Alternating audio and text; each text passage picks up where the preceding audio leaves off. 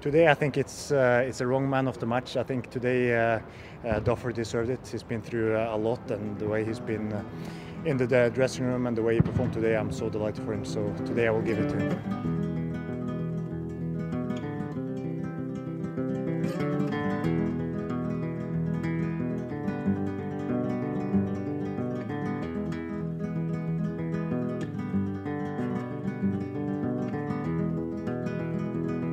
Right, it's that time of the week again. The time of the week when you create about an hour of time mm. to listen to. I don't know for your favourite Celtic podcast, but we're certainly the the grandest and the oldest Celtic yeah. podcast. My name is Hamish. Hello, John. Yeah, we're in the top flight. I think we're not in the we're not in the Championship. We're in we're in the Premier League. I would suggest.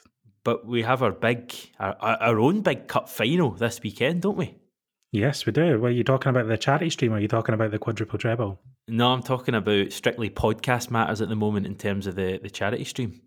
Yeah, so um, I'm sure you've heard if you're a listener of Celtic podcasts, you you may be aware, but uh, we'll be appearing on a Celtic State of Mind's 24 hour charity stream. Um, I think the the setup is that there's a GoFundMe page set up and they'll be asking for donations to that throughout the, the live stream for live viewers, and there'll also be sponsoring segments and stuff. So we'll be appearing for one of the hours. I'm not sure which hour it is yet, um, but we'll certainly be involved, and we're excited about doing it. And you know, I, I think almost every podcast is taking part in it, or has been asked to at least. So um, I'm looking forward to getting together with everyone, um, at least. Well, not not at the same time, but you know what I mean. I'm looking forward to it. As my point. I'm just absolutely staggered that someone's given us an hour to talk about Celtic. yeah, so the, but, there's there's there's four charities. I should have said. So I think there's uh, St Roch's FC. They do like a charity mental health support group, and I think it's Children's First is one of the other ones. There's a homeless charity and a food bank charity um, local to to Paul John Dykes. So. Um, yeah, if you want more details of it, go on to Paul John Dyke's Twitter account or the Celtic State of Mind Twitter account um, and we'll be happy to see you there. Hopefully, people tune in and tune in for our segment, Hamish. Yeah, I mean, why wouldn't they? We've got two knowledgeable persons like me and you, and, and who knows, we might have a, a third wheel um, mm. as well. But we'll see how the weekend goes. We don't even know what um, you know hour we're getting yet, do we? Whether it's no, going no. to be the, the graveyard shift of like six a.m. or something like that, or whether you're going to get prime time grand old podcast coverage.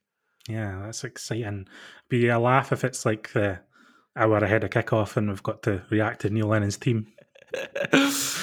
Can you tell that this is one of those podcasts where it's just me and John and we don't have a great deal to talk about, certainly in comparison to, to recent weeks, although it's a little bit more positive. Celtic mm-hmm. have won a couple of games since we mm-hmm. last did one of these things. We've we've lost Ewan. There's no Ewan this week. There's still no Paul Fisher, but I don't know if I should say this on a podcast, but congratulations, Paul, on your your good news today, your your promotion at work and yeah, it's all it's all positive stuff. Um, a lot of good stuff happening in the world at the moment, as long as well as some of the the bad stuff. And Christmas is coming up, of mm-hmm. course. That's that's a big positive thing. And this show, as a lot of our recent shows have been, is uh, brought to you in association with Manscaped. And if you're at a bit of a loss and you're starting to you know leave it a little bit late with regards to Christmas, if you haven't bought anything yet, but if you're a bit of a loss as to what to buy um, your loved one, if he's a guy, then why not get involved with Manscaped? And why not get involved with Manscaped while using the code GRANDPOD on manscaped.com? You can get 20% off and free shipping at manscaped.com. If you use that, you'll help him out, you'll help us out, you'll help Manscaped out, and they're pretty cool folk. Um, they've got loads of products here. They've got the, the Crop Preserver Ball Deodorant, John. Oh, nice. They've got the equally. They've got the Crop Reviver Ball Toner. Oh, nice, nice they, still. They've got, they've got the Weed Whacker, which I believe you came into contact with I pretty have. recently. We we heard about that in a, a recent show. Um, and obviously, don't forget their their main kind of headline product, which is the, the best trimmer for your butt, balls, and body. It's the Lawnmower 3.0, a replaceable ceramic blade with advanced skin safe technology, which helps reduce grooming accidents, and nobody likes them. Um, so whether this is for your partner, your dad, brother, friend, get them something that they'll actually use, and it's almost sure to get a laugh on Christmas Day as well. So that's always a bonus, isn't it? When you buy something and it gets them a laugh and it uh, helps them as well. And you can be the ballsiest gift giver this year with Manscaped and the Grand Old Pod. That's Grand Pod. That's the code G R A N D P O D at manscaped.com. Right. Good. Let's talk about Celtic then, John. Yes. Lots and lots happening on the pitch. We've had a couple of victories. Equally today, there's probably been a, a less impressive showing from the club in terms of the way the AGM um, unfolded. I'm going to start there, if you don't Okay. mind. Mhm. Um, I've kind of had my fingers in my ears today. I've been doing loads of other various things that I do on a Monday um, with regards to work, and I kind of take a break from Celtic until about four o'clock when we chat to Jackie McNamara. But the AGM was ongoing about lunchtime. You were across it on 67hailhail.com. Simple question is, what did I miss? So you didn't miss a lot, to be honest, Hamish. Now, I usually enjoy the AGM because it can be a, uh, you know, you can get the odd belter coming in off the floor with a random question. You get the usual resolution 12 nonsense at this stage. It's 2020, let it go. Um, there's uh, you, you get a fair amount of um, some random and off the cuff stuff, but the nature of the pandemic, it's hit Celtic hard, and obviously it had a massive impact on the AGM itself. And so the AGM was a bit, a bit timid, shall we say? And I think partly the fault of Celtic, and obviously partly not. They had to move it online into a virtual platform. Um, although they did get together at Celtic Park, all all the the questions were, you know, it was all broadcast virtually to shareholders. There's no shareholders in the room on the floor. Um, and so the votes passed without incident, as they always do. And then the Q and A was it was filtered, shall I say, by Celtic. They grouped all similar types of questions into three or four broad categories, um, and kind of answered answered them as they came. But because they'd seen them in advance, because they knew what was getting asked, because they'd filtered them out, you know, and, and grouped them together, it was a bit, you know, it was just sound bites more than anything. There was no there was no nothing given away really, and it was the the same old story from Celtic. It was a united front in terms of the board and Neil Lennon together.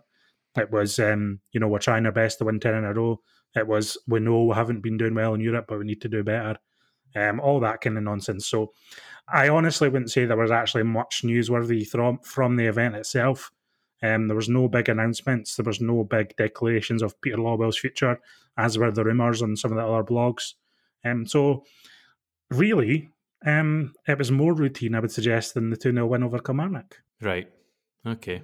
I, I saw there was some yeah, some videos posted on the, the club's website. There was one with uh, Lol. There was one with uh, Lennon. There was one with Mhm. Tony Hamilton. Who was the fourth person? Was it Bankier? Chairman, yeah, the chairman, Yeah. Ian Bankier, yeah. hmm Yeah. So so like I saw. I, I watched about 30 seconds of the Lennon one and I just gave up. Like, as much as the team have started winning again and performing a little bit better, I, I still can't deal with some of his comments. Uh, I saw, saw some tweets. Uh, I think it was Harry Brady was was kind of tweeting some updates from from the the AGM. I don't know if it was from that interview that I didn't watch much of, or It whether was, it was yeah. from something else. Mhm. But uh, some of the comments from Neil Lennon with regards to Celtic being, you know, affected uh, by this whole COVID pandemic and the fact fans can't get into games, and I don't know the the exact quote, but something along the lines of "We've been affected m- more than most." Um, Hmm.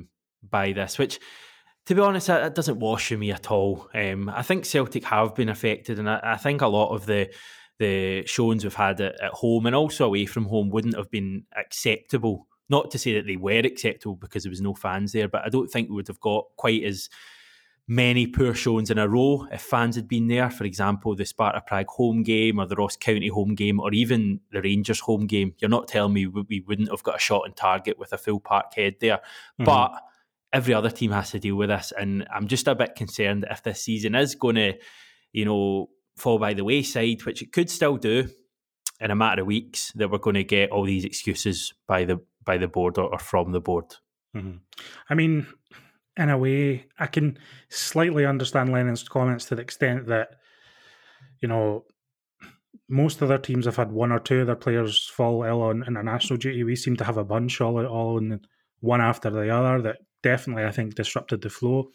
And obviously the Bolingoli incident I think also disrupted the early flow of our season um, when we had the, the games postponed by the from after pressure from the Scottish government. So there has been some slight unusual activity even in the the context of the pandemic, certainly in contrast to Rangers, who have barely had any uh, problems.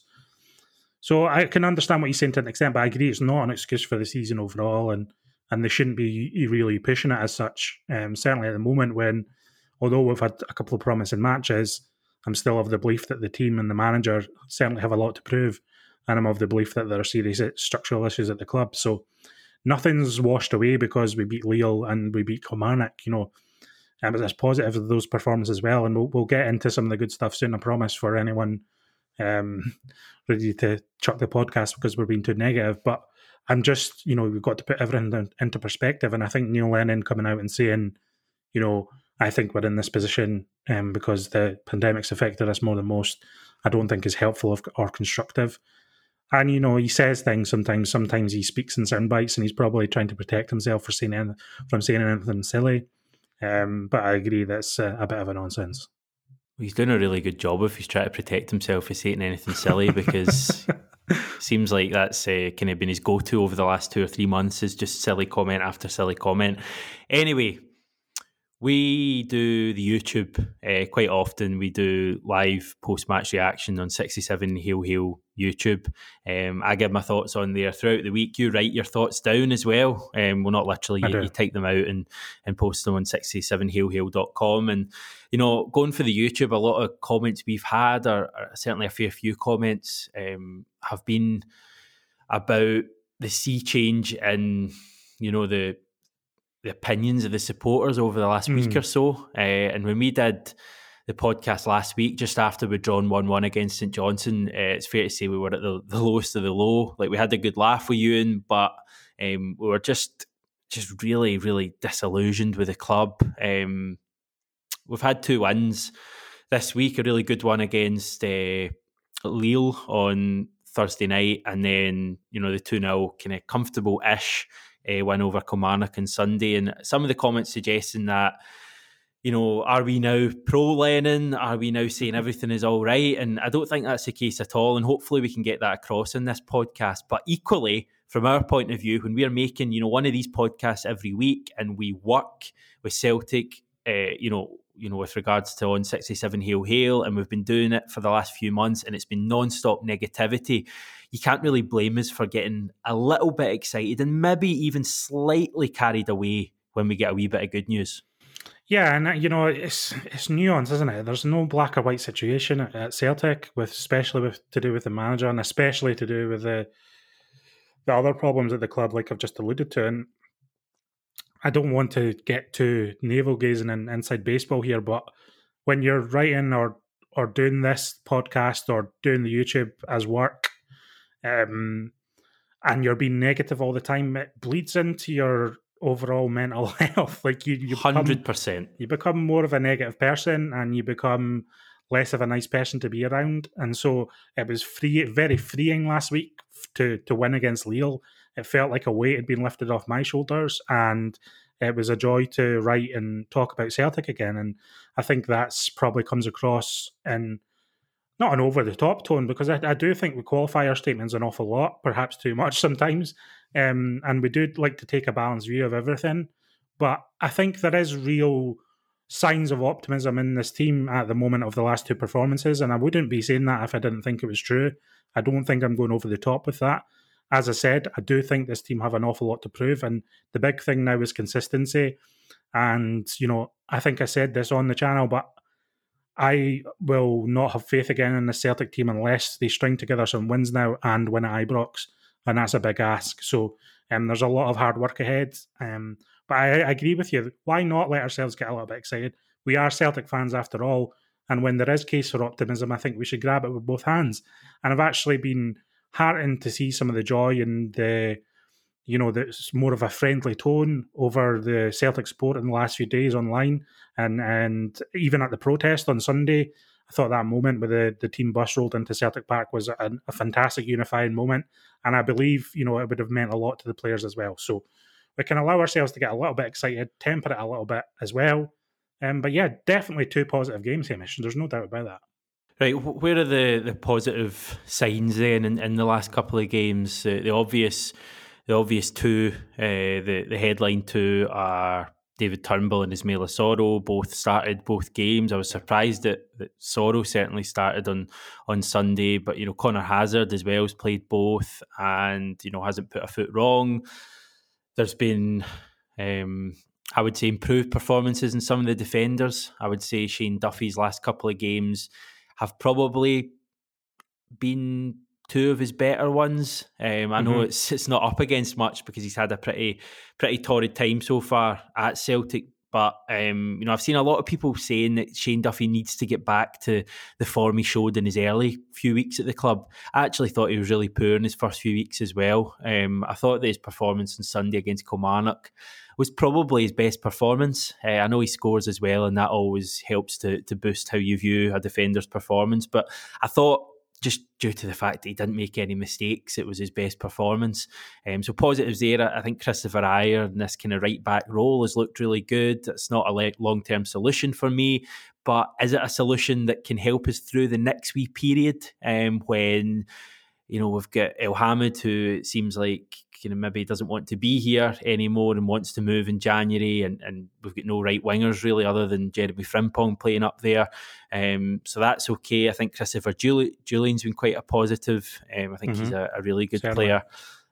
Um, Elyounoussi kind of keeps doing all right, so you know there are positives there, um, but it's a strange kind of time we're in at the moment, isn't it? Like the teams. Uh, six weeks ago, if I was to have said to you, you know, this is going to be the team that starts at home to Killie, you'd be quite surprised.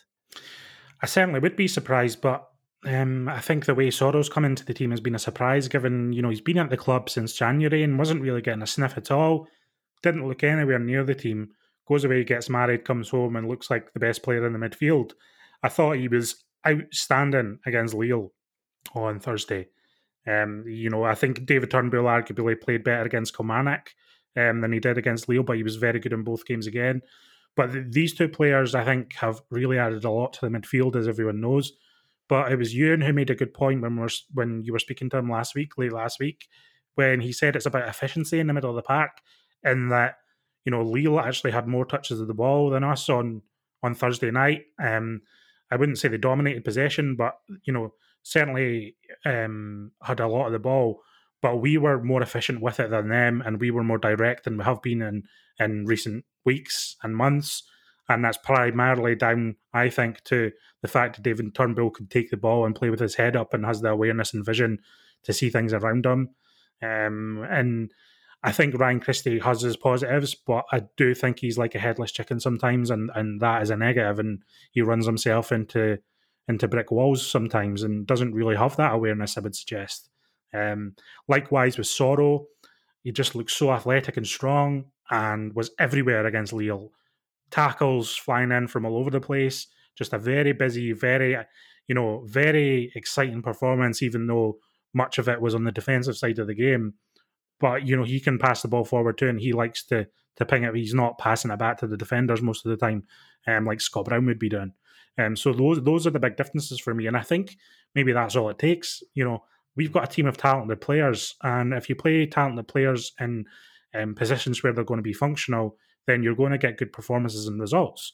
It's the same with Chris Ajer. Just having him on the right hand side to kind of protect the, the central defence, but also have you know he's got he's got the athleticism to get up and down that right flank, and he's got a bit of ball skill as well as we've seen um, for for Turnbull's goal against Lille. So these are all positive signs for me, and it doesn't take much to kind of tip over the edge from Celtic to be a completely routine and boring performance into one that's at least functional and a winning one. So I think that's what we've seen. We're not blow away yet, but that's why I'm I'm I'm I think we can still get better, and I think that's why I'm feeling so positive. Yeah, there's there's you know definite positives there that you can see. You only had to watch the the Lille performance on, on Thursday night, and you know I've said this time and time again on the various platforms we speak speak on, but the difference one, or in this case, you know, two outfield players can make to an entire team is is remarkable.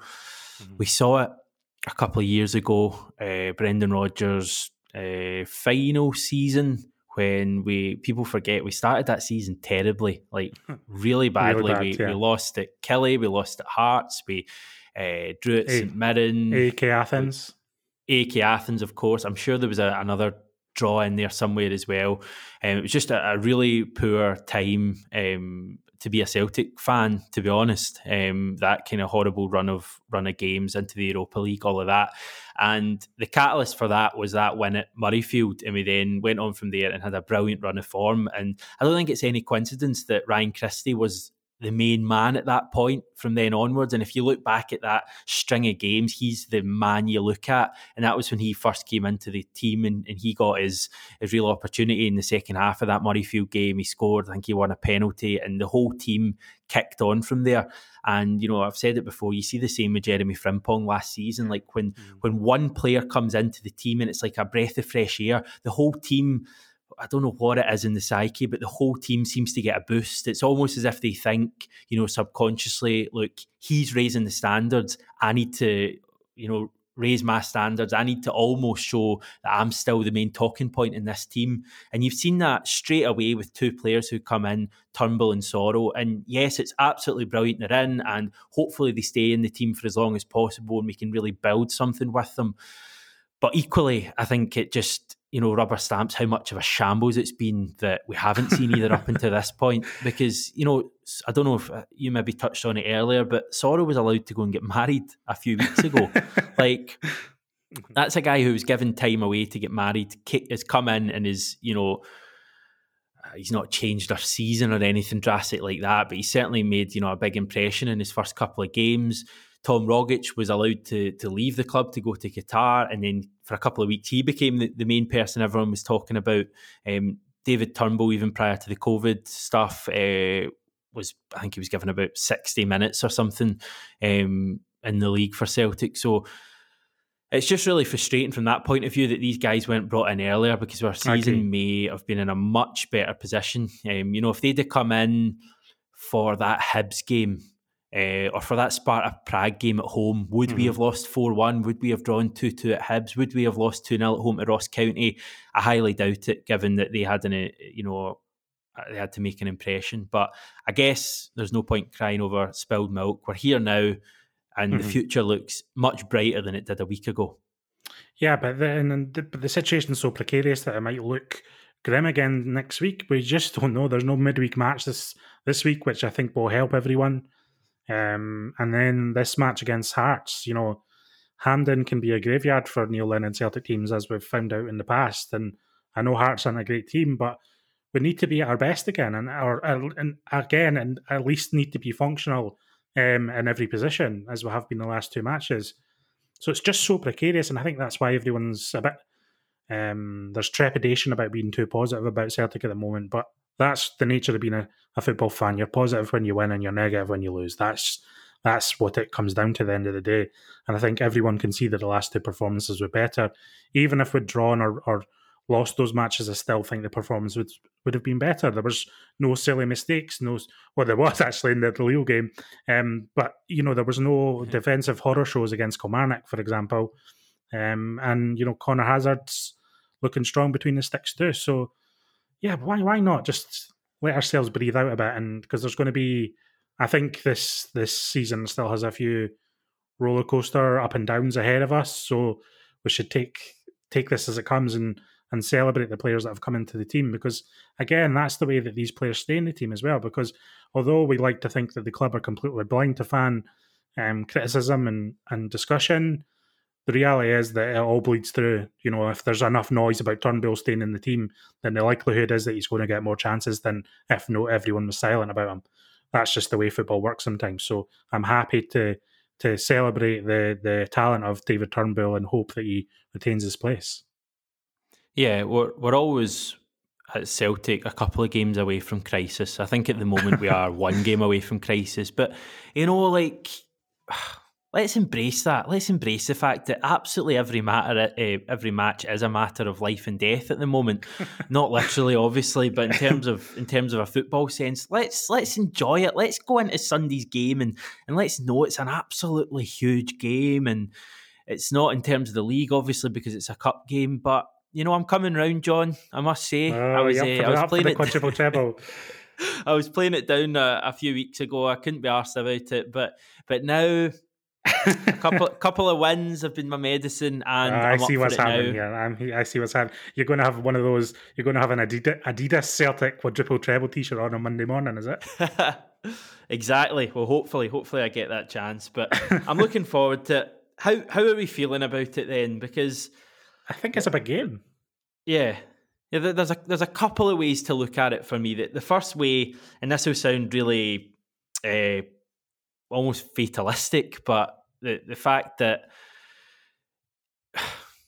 the season may be heading for the buffers. It may be, and, and we may be ending up with, with Rangers, you know, lifting one or two trophies. Who knows? That could happen. We're no longer at the stage where we can write Rangers off as a wee irrelevance. Like they, they're, if we're honest, they're probably the best team in Scotland at the moment, and I should say that quite reservedly on a, a Celtic podcast. But but they are, um, and they're, we need to get to that best, level.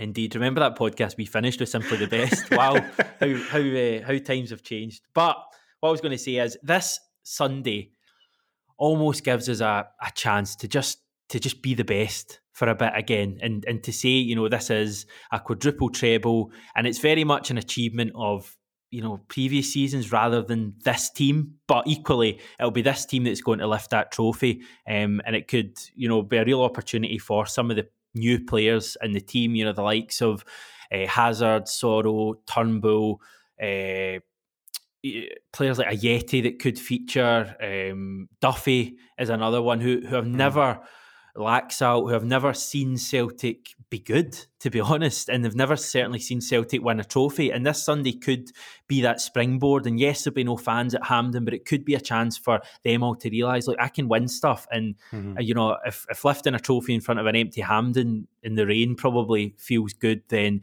can you imagine doing it in front of X number of fans at Celtic Park in May with the the league uh, trophy. So hopefully it gives them an opportunity. But equally, I think it's as much for the fans Sunday, and it could be really, really, you know, almost cathartic if uh, if we can do something positive on Sunday and win this trophy. Yeah, and imagine we went out and hammered hearts. You know, everyone always feels good after we do that, regardless of their station. So I'm totally up for this, um, and I think that you know the two results have helped. But I think I'd be up for it regardless. I think it's it's a kind of strange one-off occasion. It's kind of in its own bubble in the context of this season, um, and so you know there's there's less meaning attached to it than it would be obviously if there was a full Hampden and it was last at the end of last season after a long campaign. But I love the Scottish Cup. It's always a tournament that I've loved, and for Celtic to keep winning it is important to me. So I'll absolutely be up for this. Um, and I think it could be a pretty good game. You know, Hearts obviously won 6 1 at the weekend, I think. So they're in confident mood. They've also got a full week to prepare. So yeah, let's go for it and let's kick them in. That's that's my message. Yeah, Hearts, uh, for anyone who doesn't know, are in the championship at the moment. They've got 18 points out of 21 so far. They're four points clear of Dunfermline, who were the team who beat them uh, a few weeks ago, at East End Park. I was looking at Hearts' team from that 6 1 win over Queen of the South at Tynecastle mm-hmm. on uh, Saturday. And yes, they're a championship team by name, but this uh, certainly isn't a championship 11 that I'm going to read out. Craig Gordon, Michael Smith, Craig Halkett, Christophe Berra, Stephen Kingsley, Ollie Lee uh, Andy Irving, Jamie Walker, Steven Naismith, Aidy White, and Liam Boyce. And in terms of their bench, players who didn't even make uh, the starting 11, you've got Andy Halliday, mm-hmm. you've got Pete, Peter Haring, who I think is a pretty good player, Craig Wighton as well, who's been around, Elliott Frear, the guy that was at Motherwell uh, for a few years. He came on and scored at the weekend. So this is a you know a pretty experienced team. I mean, Craig Gordon, Christophe Berra, Steven Naismith, Liam Boyce are all. yeah, they're all internationals. Yeah, I mean it's a toughest game since going to Easter Road, so it's a tough game, and they're they're going to it goes without saying it's a cup final, but they're going to be really really up for it. They've you know, all all that time ago they put out Rangers on this cup run, so they've they've mm-hmm. proven that you know they can they can win these games, and they're going to have a few players there who really have a point to prove. So it's a uh, it's a tough game, but as I said earlier, John, the point I made, you know, you want these big high pressure games. These are the games that make players at Celtic. Yeah, absolutely, and you know, let's not forget as well, Hearts as a club have got a massive oven sized chip on their shoulder um, at the moment um, with regards to everything happened with the relegation and that. And I think, you know, given the way conspiracy theories work in Scotland, you're blaming one half of uh, Celtic and Rangers. So I think a lot of their fans, you know, put some belief in that it was Celtic pushing to be crowned nine in a row title winners that ultimately um, decided them to get relegated quicker than they should. You know, all that nonsense and rumour and conspiracy about offering friendlies to Dundee, etc. Um, so their support are undoubtedly going to be up for it. Their players will be, and you know, they're you know a lot of them are aren't exactly friends of Celtic. Um, the likes of Steven Naismith and Andy Halliday um, hate Celtic, and you know Craig Gordon's got a point to prove given the way that we released them this summer. So I, I absolutely agree that this is going to be a tough match, but it's I like that. I like that combative spirit about it. Um, I like that it's got that edge to it. Um, it would be far more boring if it was going to be another routine uh, game against St Johnstone or something, and and you know they just eke a one 0 victory out against us. Um, so no, I'm up for it. I'm really I'm up for it. Uh, outside of the the the quest for history itself, in terms of the quadruple treble, just as a match against Hearts, I think it's got appeal. Right, let's pick our team then, because that's mm. the, the fun thing to do before cup finals, and we've had plenty of practice over the years. Goalkeeper, and usually when we do these teams, the goalkeeper's the easy one, but straight away I'm, I'm chucking you a tough one because you've got an option of th- three people who could start the game. I have who I would start, and I have who I think will start. Okay. Um, who do you, who do you think will start, and we'll see if it, it marries up. I think Scott Bain will start, but so I think I. Conor Hazard should start. Yeah, exactly. I, I, think I think Scott Bain will start. I think I'm right in saying he played the semi final, mm-hmm. and Lennon has has commented saying that the players who got us there uh, should start. And to be honest, don't get me started in those comments because I just think they're they're completely out of touch and and you know uh, they they just they they sum up what the whole you know feeling around Celtic has been this season. That I'm been... feeling a lot of pent up anger here, Hamish, directed at Mr. Lennon. Is this is this true? I just I just don't understand this. It's the whole club, to be honest. This whole idea that Neil Lennon has to be the man who leads us this season, and Neil Lennon deserves eh, you know extra time at the, the club because of his history with but he the is club. the man, and, as uh, Peter Lawwell said uh, today. He said he was the wow. man back then, and he's the man today. And this whole idea that the players who got us there have to play, like, just I mean, like, are, are we going to just play James Forrest on his crutches on the right wing? Are we going to bring Fraser Forster back into the fold uh, for the game? Get um, Kieran Tierney up in a taxi so he can run into Hampden. it's like, what? I know what I know what you're saying. I know exactly what you're saying. You you don't play the best team to win play, the game. Play the best team and the most confident, informed players to win the game. Absolutely agree you know, I think it's small club patter to be, you know, we've got to give this to Scott Brown, etc. So yeah, I absolutely agree. It should be Conor Hazard, but it's going to be Scott Bain. And Barkas just no. Barkas is having problems. Um, I'm not convinced that they're all football problems. Um, the, it's very curious comments. If you go and look up the Greek national team manager's comments about Barkas, very strange comments about losing weight, etc. Um, those are very odd. There's, there's. I'm not saying, not saying there's a, an illness or he's got an illness or anything. I just feel he's not settled in Scotland, and I think that's as much to do with it as anything. Very, again, very interesting comments from Shane Duffy um, after yesterday's game, saying you know how hard a time he's having of it. He's separated from his children and his family because of COVID, and these players are they're not in a bubble, but they're in some sort of bubble, and it can't be easy for them, especially when they're moving countries, etc. So that's where I've put Barkas to one side at the moment until he regains some sort of confidence and and there's some sort of trust put in him by the management and the coaching team. So yeah, I'm not saying Barkas forever, but um, Hazard's the man for me just now. Yeah.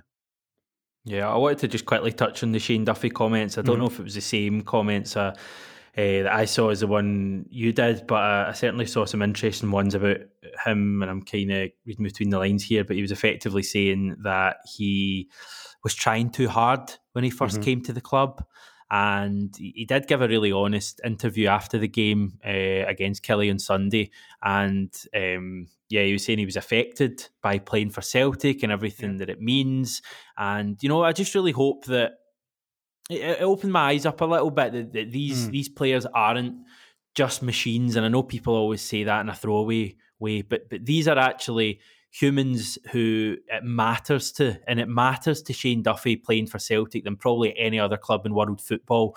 And as much as he wants to the team to win, he also wants himself to be a massive success. And mm. you know, with the stuff that happened with his father passing, that's so important. Probably yeah. he's probably got that in the back of his mind every time he goes onto the pitch. Will, you know, I, I, I, want to do. You know, my father justice in these games, and it, it mm. probably has affected him. He's probably going for. He, he, he always looks really um, I don't know the, the phrase, but he, he goes for balls that he doesn't have to, and he, he try, he's almost is trying too hard. He's making daft fouls, and I just wonder if part of that is just feeling he has to be making an impression. Whereas what he should be doing is just focus on playing your game because you're an international player who'd played so many years in the English top flight, a higher level than we play in Scotland. You should be walking it up here, to be honest. Just calm down, play your game, and it'll yeah. come. And I hope that's what Neil Lennon has said to him in recent weeks. Uh, and hopefully he can he can build on that. I mean, just you, I, I don't think it can be brushed aside the the fact that he lost his father earlier this year. Um, you know, I believe that he had a great relationship with his father, but I'd be very surprised if a lot of it, you know, a lot of those memories and times weren't spent focused around football. Um, many listeners will know that you know you're the, the people who pass the Celtic knowledge on to you, your relationship with them sometimes can revolve around Celtic. And you know, when my own my own dad passed away in 2018, it raised all sorts of issues to do with me and Celtic because um, that's primarily where, where I learned about Celtic and got my knowledge of Celtic. And my, myself and my dad actually had a difficult relationship, and sometimes the only thing that we could connect over was Celtic itself. So even just watching matches was difficult sometimes for for quite a while. And I still think about my dad in uh, the context of Celtic even now. So for a player to have, uh, you know, a diehard Celtic supporter and his father to pass away at the start of the summer, then to sign for Celtic, then to be separated from your family through the current pandemic, it cannot be easy for him. And I totally sympathise with him in that sense. And you know, I'm not saying that to make excuses for him because he wouldn't. I'm, I'm sure he wouldn't make those excuses for himself. He knows that he's not been good enough this season. Yeah, and you're right. Yeah, he's a professional and he gets paid a lot of money to play for Celtic. These are the things he needs to work through. But I can understand why initially it was a problem. And I agree. You know, you went into a little bit of depth saying Neil Lennon was coming round and kind of guiding him through this tough period, just on a, a personal human to human basis rather than a than a player coach relationship. So I'm hoping that all pays off and, and trans, you know, uh, represents itself in some sort of form over the next while because you know there's no one I'd like to see more succeed at Celtic than Shane Duffy. Totally, totally. Uh, I must admit, it, it, did it did catch me a little bit that interview, and I was watching him and I was going, you know, this really matters to you, and it, it kind of brought me back to just all the horrible comments um, on mm. the mm-hmm. forums and on Twitter, and I know they can be horrible places at the best of times, but just just some of the comments about you know Shane Duffy being the worst defender we've ever seen at Celtic, and I think you've got to remember everything that, that's going on in his life, and mm. um, and it's as you say, it's impossible to you know disconnect those those things, you know, the personal life and the, the way you're playing on the pitch. Uh, he's in my team for mm. Sunday funnily enough. Um, I'm going with Kristoffer Ajer at right back. I'm yeah. going with uh, Duffy and Jullien.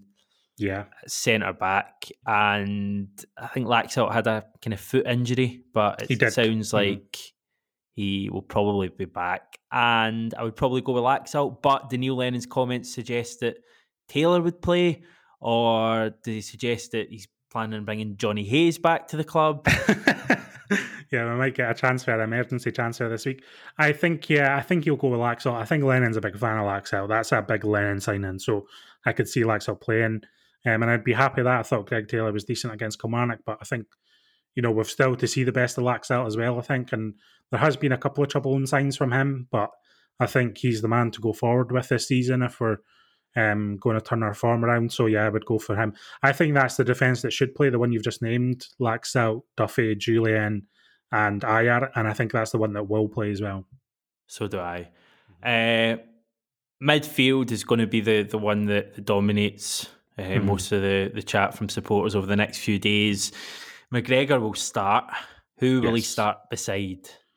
Well, again, he should start beside Ismaila Soro, but he's going to start against Scott Brown. I mean, it's just the most obvious thing in the world. And yeah. um, I think there's people doubting that Glennon will actually do it.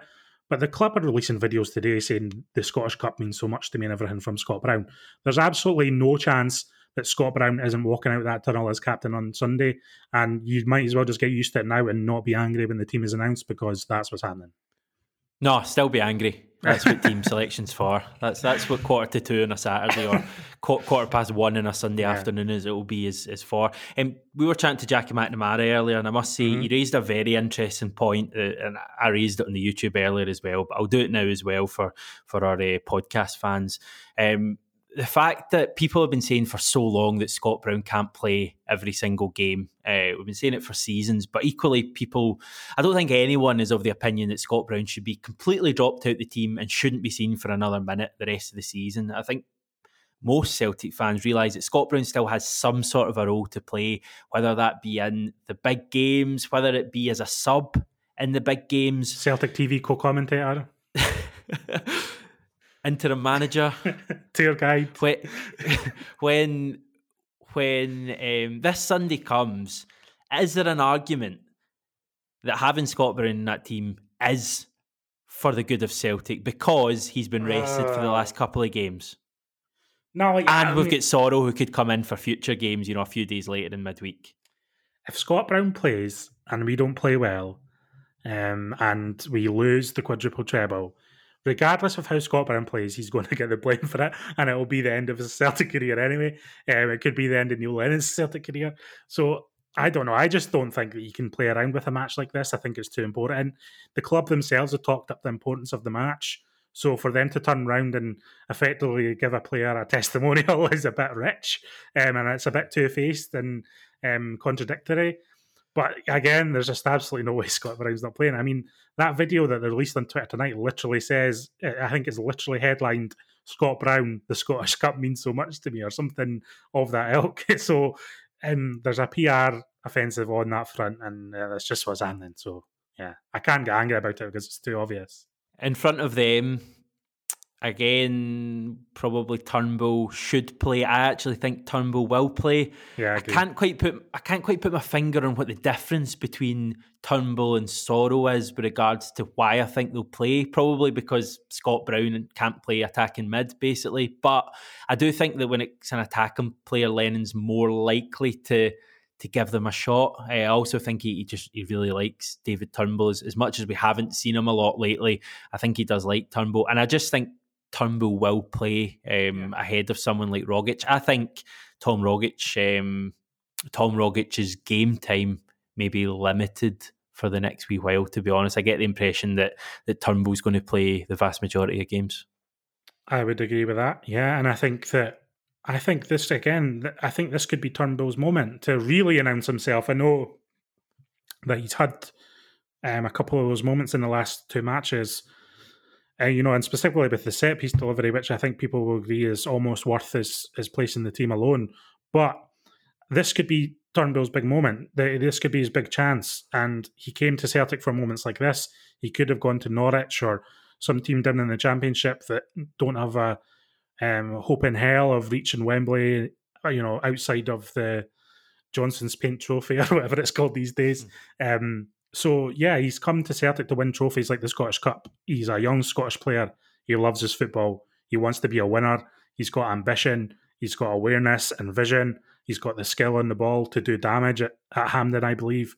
Um, and he's going to come into that game with no fear. He's not going to be scared of the occasion. And I think that's quite rare in a young player. I think it's especially rare in a young Scottish player. Um, and I'm excited to see him develop. And I hope that everyone's talking next week that, you know, that was David Turnbull's game, um, and, and, much in the same way that people did of Ryan Christie at Murrayfield, etc. Um, and I think that's a real possibility. The Papa John's Trophy is what it's called. Nice. That's a, that's a better name. Yeah. Right. Right wing. Who's going to play there then? Um, I, I think. I think Ryan Christie Hmm, that's interesting. I, I think he'd probably play Frimpong. I think he'll probably play Frimpong, but I might be tempted to to play Christie. Uh, I know people aren't a fan of him on the right hand side. I know Christie's getting a lot of grief, but I still think he's a good player, and I still think he's a match winner. And I think he'd probably have more of an influence on the outcome of the game than Jeremy Frimpong would. And um, that's just my gut feeling on that one. And I would like to see him start in the same team as Turnbull and see what kind of dynamic that brings. Because I think that could be interesting. Um, and in support of Edouard, having three busy players in Elyounoussi, Turnbull, and and Christie around Edouard, I think could be a real a real positive. Jeremy Frimpong's really frustrating me at the moment, and I've got a degree of sympathy for him because I actually think he's been played out of position. Uh, I know there was loads of people when he was playing right back who were saying, you know, look at this guy's stature, look at his ability going forward. Uh, this guy isn't a fullback; he should be played in the wing for me, there was a couple of occasions in the game against Kilmarnock that told me that this guy isn't an attacker. He's not a right winger. There was one in the first half when I'm assuming it was uh, Elyounoussi or maybe Greg Taylor whipped the ball in and it went to the back post and Frimpong was 20 yards away from it. And you actually heard Neil Lennon uh, shouting, Jerry, get in there, get on the end of that. And I think the commentators picked up on it as well. Um, the second one, just at the start of the second half, was when I think it was a couple of minutes into the second half actually, when he was sent clear after a ball from Soro, and he ended up having a shot that was kind of tame and right down the, the keeper's throat. Um, for me, if that was James Forrest, uh, we would probably have scored there because James Forrest is you know much more clinical and, and knows how mm-hmm. to find the, the final ball and his decision making is just much better. It took James Forrest to, about five years to do that, by the way, as well. True, yeah. v- very very true. Um, but I suppose in the here and now he, he has it. So I'm not meaning this as a, a real criticism of Frimpong because he's still an immensely talented player and I still get excited when I see him running at a fullback. But I think he's much more effective running as a fullback as opposed to, to as a winger. Um, I much prefer him with someone like Forrest in front of him. And yeah, I just I, I kind of think if this is an experiment, I think it's an experiment that should end pretty soon. Uh, I don't I don't think he's a right winger. Uh, I don't think his passing's good enough at the moment. I don't think his crossing's good enough. And I know to be a fullback, you need to have good crossing as well, and it's something he has to work on. But he just a bit like Ryan Christie actually. It just a lot of the time it seems really rushed. He seems unsure of what he's doing when he's getting the ball, and see the amount of times that he'll get the ball and he'll try and find the striker and it's Edouard and like something daft like Edouard will have turned and tried to spin in behind and Frimpong will have just played it like when his back's turned if that makes sense. And mm-hmm. there's just a lot of that kind of misunderstanding stuff that Frimpong does and I don't know exactly where that comes from but I've seen a lot of flaws in his game over the last few months and I'm not sure I like seeing it when he's in such an advanced role. So I want to see him back at fullback in the future um, certainly, I want to see Ryan Christie playing on on Sunday, and as you know, John, that's a pretty big statement for me at the moment because I'm I'm not Christie's number one fan. No, I think I think you're right though in what you say, and I think I just don't think this is quite Frimpong's time um, at the level that we need at the moment. Um, I do think he's got loads of bags of potential, um, and I think he's got a part to play this season. But I still think we're going to see the best of James, uh, sorry, the best of Jeremy Frimpong, and you know next season or the season after as he develops more. That's just the way I see it. Um, he's working on on his issues, so um, we know that Celtic are aware of what he needs to do to get to become a better player. Um, but in a Scottish Cup final, I think you pick the more seasoned professional. You pick the player, as I say, who can have more of an impact on the game, and that's certainly Ryan Christie. So who who are we going for? Ryan Christie and then El Elyounoussi Edouard, or would you go for Griffiths and Edward, uh, Edouard, or would you go for Ajeti and Edouard, or Klimala and Edouard? I'll, I'll go Elyounoussi in the left hand side, and I think it has to be Edouard starting up top. Um, I, I don't know what the hell is happening with with Ajeti and Griffiths because they now seem to be three and four uh, in our pecking order in, in, whatever order you want to, to put that in. But Klimala clearly seems to have overtaken both. Uh, I don't think Neil Lennon's happy with with either Griffiths or Ajeti's fitness for whatever reason, just reading between the lines. Um, but I think uh, looked handy enough, but he's just so raw, and I'm I'm still to see like a real bit of play with Klimala that I go, wow, you could be something special. He runs about a lot and he, he played quite well against Lille and I actually quite liked his performance, but um, I'm yet to see that, that real what, bit of what quality. About, so, um, what about his moment against St Johnstone when he rode that tackle and smashed it in the back of the net? Let me ask you a completely daft question. Does he do that? Does he do that a couple of minutes earlier at nil nil?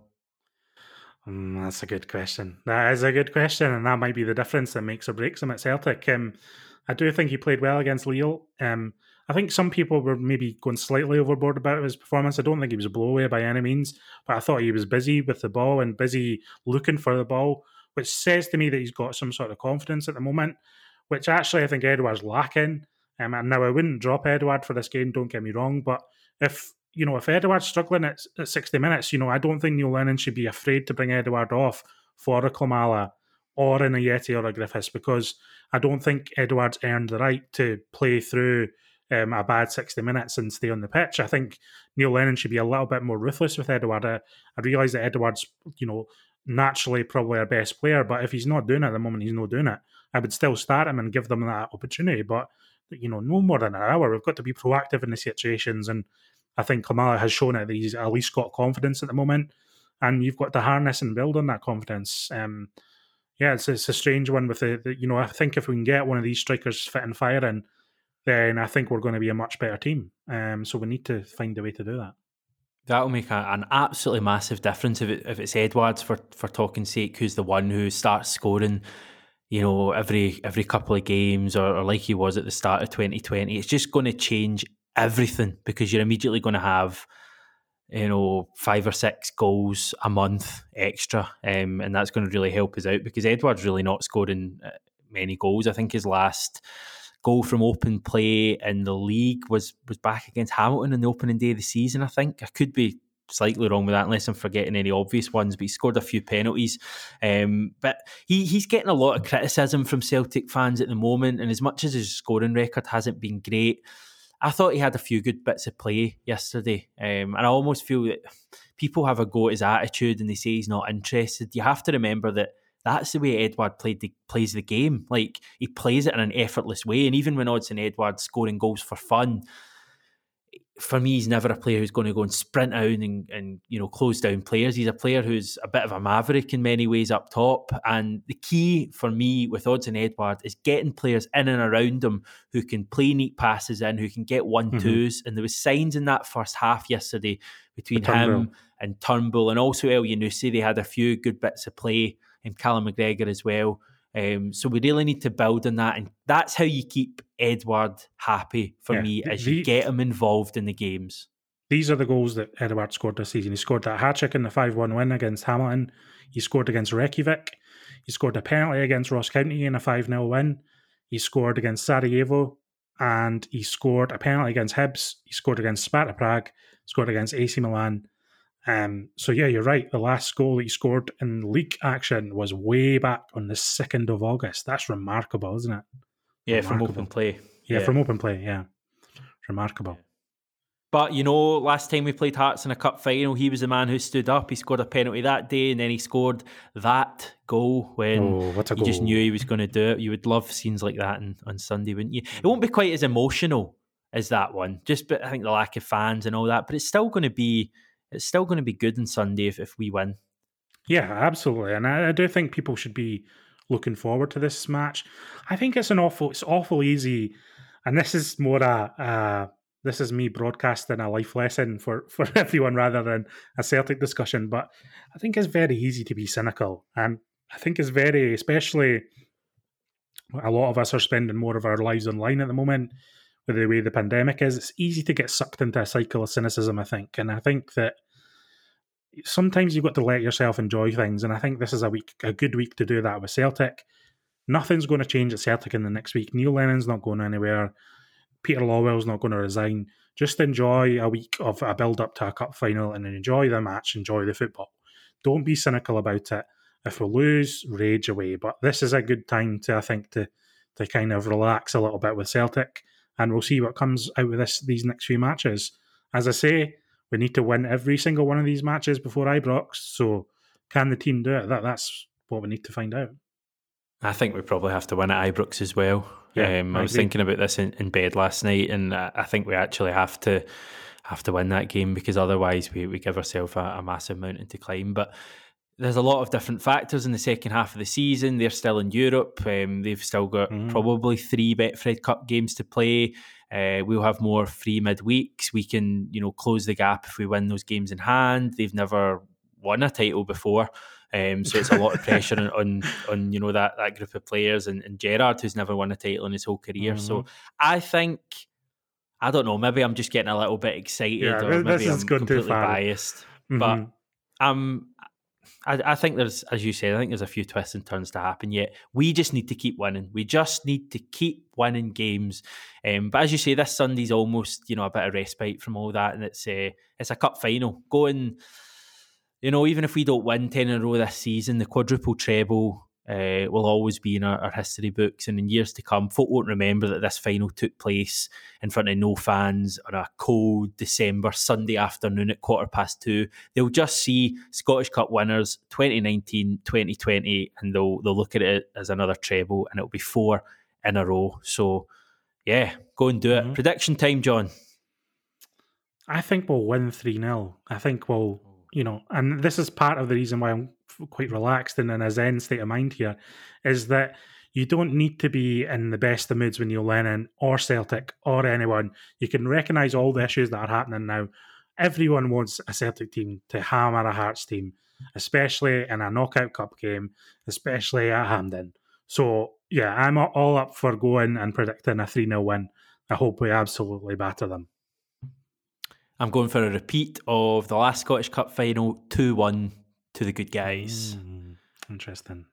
Looking forward to, as I say, it's a two fifteen kickoff on Sunday afternoon. I believe TV rights wise, we're talking Premier Sports and BBC as well should have the game, so you'll be able to get it wherever you are. Really, remember to to you know stay safe whatever you're doing. Um, abide by the the COVID regulations, and yeah, good luck Celtic. I think that's us for another podcast. It's weird doing a Scottish Cup final preview in you know Christmas time, but I guess that's uh, 2020 for you. Yeah, what an odd, odd year. Can't wait to see the back of it. Um, yeah, yeah, we're going to hammer hearts. There's absolutely. I'm, I'm just sorry. I don't want to go back to. it. I know we're ending the podcast, but we're going to hammer this. Honestly, right? we're going to hammer hearts. Everyone, just relax. It's, you know, trust me. If we if we're losing Sunday, you can tweet me. Are you going to give your, your Twitter handle or are you just going to? I'm just going to leave it at that. They can find me if they're angry enough. Right. We will. Um, well, if you want to see John Hurton, if things don't go to plan on Sunday, you can always tune in to, to 67 Hail Hail, where we'll be doing the live post match reaction. If the result is a positive one, we will obviously be smiling. Uh, if you'd rather just wait for the podcast, we will be back at some stage next week, uh, maybe Sunday night and maybe Monday night, whatever. Um, but we will return maybe with a Ewan or a Paul. But yeah, that's us for another podcast. We really appreciate everyone who listens to the show. We never take our listeners for granted. If you enjoyed the show, get in touch on Twitter. Um, let us know what you thought of the show, any questions for future shows, etc. And yeah, all roads lead to Hampden on Sunday. It may be a Scottish Cup final like no other, but hey ho, Celtic are still in it to win it. Take care and hail, hail.